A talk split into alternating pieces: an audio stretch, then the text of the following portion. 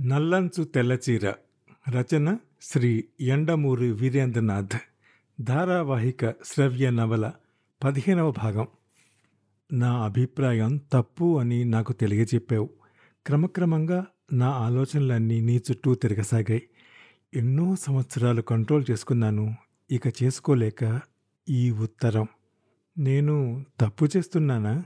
లేదనే నా అభిప్రాయం. ఇన్నాళ్ళ మానసిక ఘర్షణ తరువాత నేను చివరికి ఈ నిర్ణయానికి వచ్చాను ఇక నిన్ను కలుసుకోకుండా ఉండలేను. ముద్దుతో ప్రారంభమైన మొక్క ఆయన నిరాసక్తతో మహావృక్షమై మనసంతా ఆక్రమించుకున్న ఈ క్షణాన ఇంకా నైతిక విలువలను పట్టుకుని వేలాడటం నా నిస్సారమైన జీవితానికి పరాకాష్టగా నరకంగా అవుతుంది. నిజం. నిన్ను రెండోసారి చూసినప్పుడు నా డైరీలో మలయమారుత తూగుటుయ్యాలలో పులకించు పుష్పాలు అంచెలంచెలుగా సొగసు చిలకరించు మంచు బాష్పాలు అని రాసుకున్నాను. ఒక వివాహిత ఇలా రాసుకోవటం మన సమాజం హర్షించదు. డబ్బు కోసం కూతురిని ముసలివాడికిచ్చిన సమాజం వ్యసనంలో భార్యని నిర్లక్ష్యం చేసిన సమాజం దీన్ని గౌరవించే ఓపిక నాకు పోయింది. ఈ ఉత్తరం ఇలా వ్రాయటం నాకు ఒకవైపు భయంగానే ఉంది. నన్ను నువ్వెలా అర్థం చేసుకుంటావు అని మళ్ళీ ఇంకోవైపు అనిపిస్తోంది. పొగలెక్కిన అగరు తెరలెత్తి పొగరెక్కిన వగలు మరులెత్తి పెదవుల నదిమి ముద్దును చిదిమి చైత్రం సుగంధ వీచిక చిత్తం ప్రబంధమాలిక అని మెత్తని సిల్కు చీర శరీరాన్ని చుట్టేసినట్టు ఏదో మధుర భావన. జీవదర్శనంతో పాటు ఒక తాదాత్మ్యత కావాలి మనిషికి. వేణువులో దూరిన ప్రతి వెర్రిగాలి ఒక పాటగా మారినట్టు నాలో కదిలే ప్రతి భావం ఇప్పుడు మృదుమంజుల భావం అవుతోంది. నవ్వితే సిరిమల్లి నడిస్తే పిల్లగాలి పలికితే పాలవెల్లి నీ తలపు నా మనసంతా వెదజల్లి. మనసుకు మించిన కళాఖండం లేదు కదూ రవి. ఇదంతా అసలు నీకు అగమ్యగోచరంగా ఉండొచ్చు. నిశ్చలంగా ఉన్న నీ మనోతటాకంలోకి ఈ ఉత్తరం ఒక అనవసరమైన రాయి కావచ్చు. కానీ ఐదారు సంవత్సరాలు ఈ అంతర సంఘర్షణతో విసిగిపోయాను. నువ్వు మా ఇంటికి వచ్చినప్పుడు ఆయన కాఫీ ఇమ్మన్నా నేను బయటికి రాలేకపోవటానికి రవితేజ టెక్స్టైల్స్ వారు కుటుంబాలతో సహా ఏర్పాటు చేసిన ఫంక్షన్లని నేను ఉద్దేశపూర్వకంగా అవాయిడ్ చేయటానికి వెనక ఇంత సంఘర్షణ ఉందని నువ్వు గ్రహిస్తే చాలు. నన్నొక లేఖి స్త్రీగా మాత్రం చూడకు. నన్ను నేను బంధించుకోవడానికి సామాజిక న్యాయాలకి విలువ ఇవ్వడానికి ఎంత కష్టపడ్డానో నువ్వు గుర్తిస్తే చాలు. ఈ భావాలన్నీ వెకిలిగాను నా కోరిక అర్ధరహితంగానూ కనిపిస్తే ఈ ఉత్తరం సంగతి మర్చిపో. మనసు మాత్రమే కోరుతుంది శరీరానికి కోరిక ఉండదు అనుకోవటం హిపోక్రసీ. నీకేం గమ్మత్తగా లేదు కదూ నేను అలా రాయటం? నాకు నువ్వేమీ కొత్త కాదు అన్న భావన నన్ను ఇలా తోచింది తోచినట్టు రాయటానికే పురుగులుపుతోంది. పదిహేను సంవత్సరాల క్రితం ఆ రోజు ఇంకా నీకు గుర్తుంటే నన్ను కలుసుకోవటం నైతిక విలువలను అగౌరవపరచడం కాదని నువ్వు అనుకుంటే మనం కలుసుకుందాం. ఇక ఈ సంఘర్షణని నేను భరించలేను. ఎల్లుండి పొద్దున్న తాజిలో పదింటికి నీకోసం ఎదురుచూస్తూ ఉంటాను. నువ్వు చెక్కిన శిల్పం నీకు గుర్తు లేకపోతే నా ఈ భావాలన్నీ నీకు అర్ధరహితంగా కనిపిస్తే కట్టుబాట్ల నుంచి బయటపడటానికి నేను పడిన బాధ నీకు బరితెగింపుగా కనిపిస్తే? ఈ ఉత్తరం చింపే. ఇంకేం రాయను? గుండె గోదారై హృదయం కావేరై సముద్రాన్ని కంటి చివర చుక్కగా మిగుల్చుకుని ఈ ఉత్తరాన్ని వ్రాస్తున్నానని ఇది క్షణికావేశం కాదని నువ్వు గ్రహిస్తే చాలు. నాకు కలుసుకోకపోయినా పర్వాలేదు. తేలిక భావాల్ని మాత్రం ఏర్పరచుకోకు. ఒకప్పటి మిస్ విజయవాడ ఉత్తరం చదవటం పూర్తి చేసి అతడు శిలాప్రతిమల చాలాసేపు అలాగే కూర్చుండిపోయాడు. మనసంతా ఏదో మంచు ముద్ద మధ్య పెట్టినట్టు ఘనీభవించింది. అతడు ఏం ఆలోచిస్తున్నాడో అతడికే తెలియదు. అర్ధరాత్రి కావస్తోంది. ఆ చీకటి నిశ్శబ్దంగా అతడి ఆలోచన తరంగాల్ని పరిశీలిస్తున్నట్టు స్తబ్దంగా ఉంది. సోఫా వెనక్కి వాలి నుదుటి మీద చెయ్యి ఆంచి కళ్ళు మూసుకుని ఉన్నాడు అతడు. అతడు ఆ అమ్మాయిని మర్చిపోలేదు. పదిహేనేళ్ళ క్రితపు స్త్రీమూర్తి ఒక సజీవాకృతిలా అతడి మనోఫలకం మీద చిత్రించబడే ఉంది. అయితే ఒక అనూహ్యమైన మలుపులో ఆకస్మికంగా ఇలా బయటపడుతుందని మాత్రం అనుకోలేదు. అతడికి సంబంధించినంత వరకు అదొక జ్ఞాపకం అంతే. అంతకు మించి ఏమీ లేదు. కానీ ఈ ఉత్తరం వచ్చిన తర్వాత అప్పటి వరకు ప్రశాంతంగా ఉన్న తటాకంలో ఒక హంస అట్నుంచి ఇటు కదలగా ఏర్పడిన వయ్యారపు తరంగాలు. అతడికి బాధ ఉంది. కానీ ఐదేళ్ళుగా ఆ బాధని అలవాటుగా మార్చుకుని సహజీవనం చేస్తున్నాడు. ఇంట్లో సుఖం లేని మగవాళ్ళు బయట వ్యసనాలకు దాసులవ్వచ్చు. అతడు అలా పనికి దాసుడయ్యాడు. అతడికి సుఖాలు కొనుక్కోవడం కానీ జీవితాన్ని అనుభవించడం కానీ తెలియదు ఇంట్లో లేని ప్రశాంతత అతడికి పనిలో దొరికేది. అతడు ఆ ఉత్తరాన్ని అప్పటికే పదిసార్లు చదివాడు. ఆమె అక్షర శిల్పం మనోసంచలనాన్ని బహిర్గతపరిచిన విధానం అతడిని కదిలించి వేసింది. శూన్యత ఎలా ఉంటుందో అనుభవించిన వాళ్ళకే తెలుస్తుంది. ఆమె ఎంత మదనపడి ఎంతకాలం కొట్టుమిట్టులాడి ఆ నిర్ణయానికి వచ్చిందో ఆ ఉత్తరం చెబుతోంది. బట్టల కొట్లో గోపీమాధురికి ఉద్యోగం ఎందుకు పోయిందో ఇప్పుడు అర్థమైంది.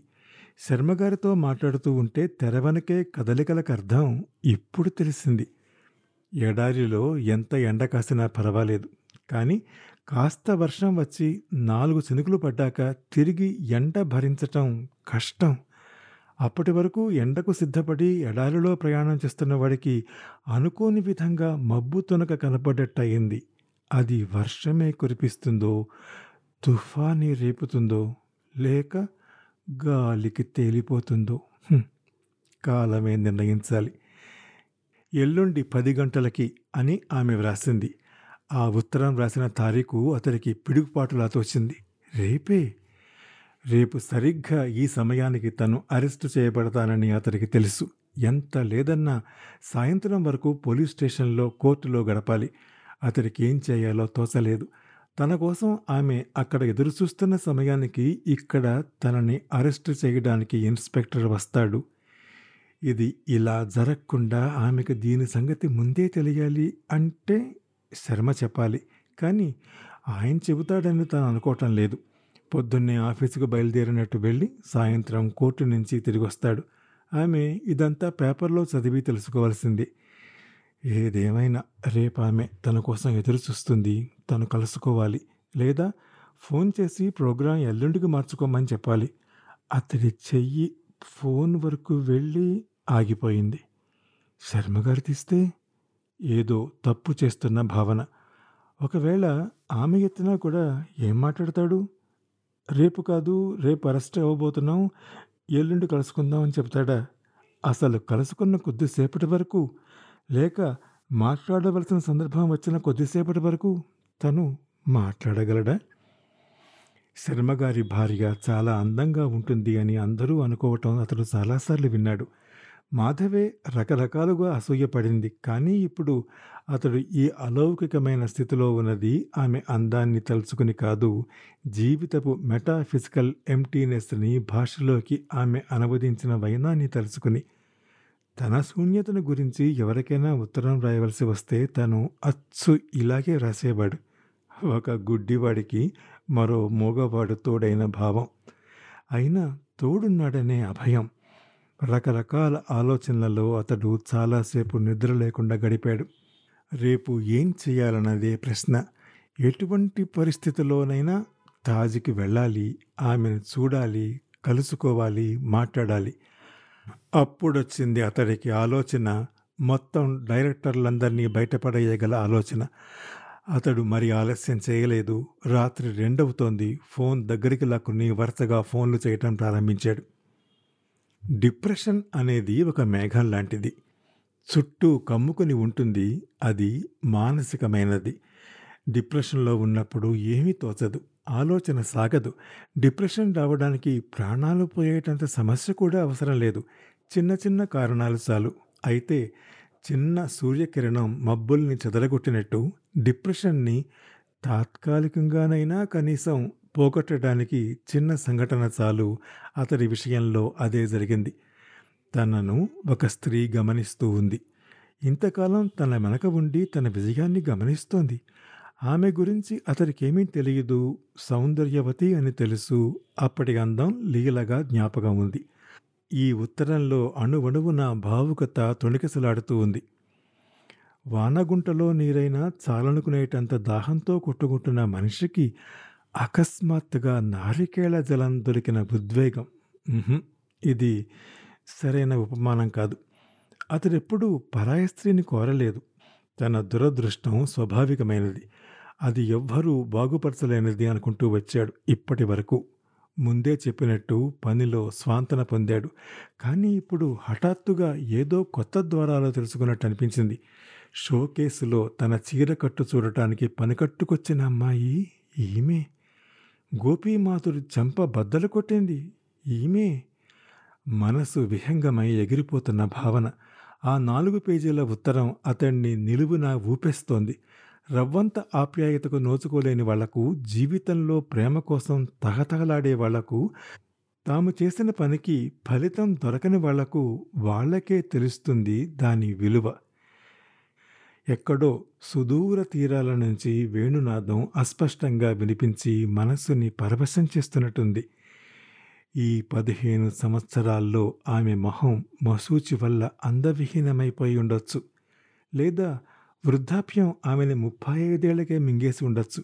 అతడి ఆలోచన ఆ కారణంతో సాగలేదు. పరిచయానికి వాంఛ క్లైమాక్స్ కావచ్చు కానీ వాంఛ పరిచయానికి నాంది కాదు. ముఖ్యంగా అతడి విషయం చిన్నపిల్లవాడి మనస్తత్వం. గోల్ కొట్టగానే స్టిక్ గాల్లోకి ఎగరేసి పిచ్చెక్కినట్టు ఊగిపోయే క్రీడాకారుడికి తెలుస్తుంది ఒక చిన్న అభినందన ప్రేక్షకుల్లోంచి చప్పట్ల పొగడ్త వెన్ను నిమిరి నిన్ను నేను గమనిస్తున్నాను సుమా అన్న చిన్న సూచన అవి ఇచ్చే ఆనందం ఏమిటో. ఆ ఆనందం ఇచ్చిన కొత్త శక్తితో రాత్రి రెండింటి వరకు ఫోన్లు చేస్తూనే ఉన్నాడు. దాదాపు యాభై వేల రూపాయలకి ఒక చిన్న సైజు మాఫియా లీడర్తో అగ్రిమెంట్ కుదిరింది. మిగతాదంతా వాళ్ళు చూసుకుంటామని హామీ ఇచ్చారు. ఆ తర్వాత ఏం జరిగిందో పదహారవ ఎపిసోడ్లో వింటారు. అంతవరకు సెలవు నమస్కారం.